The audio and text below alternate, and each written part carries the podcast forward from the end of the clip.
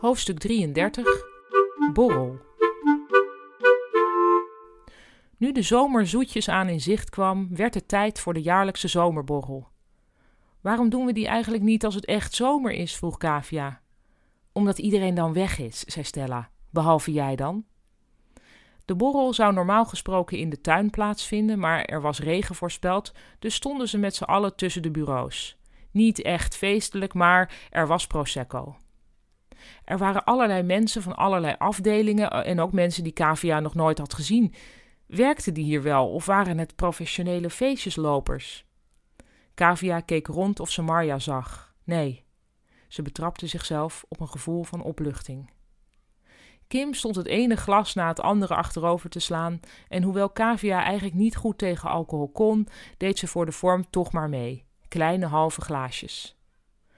Wat giegelig stond ze ergens halverwege de avond in de pantry grote stukken onrijpe brie op toosjes te doen, toen er ineens een schaduw over haar heen viel. Een man. Lang, met krullen en een vrolijke blik in de ogen. Hallo, hallo, zei hij. En wie hebben we hier? Kavia zei, Kavia.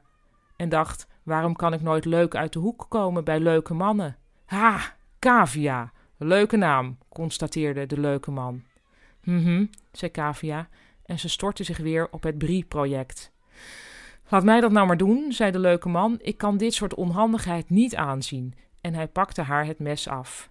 Hé, hey, protesteerde Kavia nog, maar toen was de leuke man al bezig om de toosjes te beleggen en netjes te rangschikken op de schaal. Zo hé, zei Kavia, alweer minder origineel dan de bedoeling was. Ik ben kok, zei de leuke man. Het moet niet leuker worden, dacht Kavia. Levende gesprek hebben we, hè, zei de leuke man. Kavia voelde het bloed naar haar wangen stromen en was voor de zoveelste keer dankbaar voor haar vacht. Maar hoe heet jij dan? vroeg ze eindelijk. Steven, mijn zus werkt hier. Zij heeft me meegesleept. Oh, wie is je zus dan? Stella. Van Human Resources? vroeg Kavia geschrokken. Hoe hadden haar ouders ook deze leuke man kunnen voortbrengen? Jep, zei Steven en hij hield een toosje met brie voor haar mond.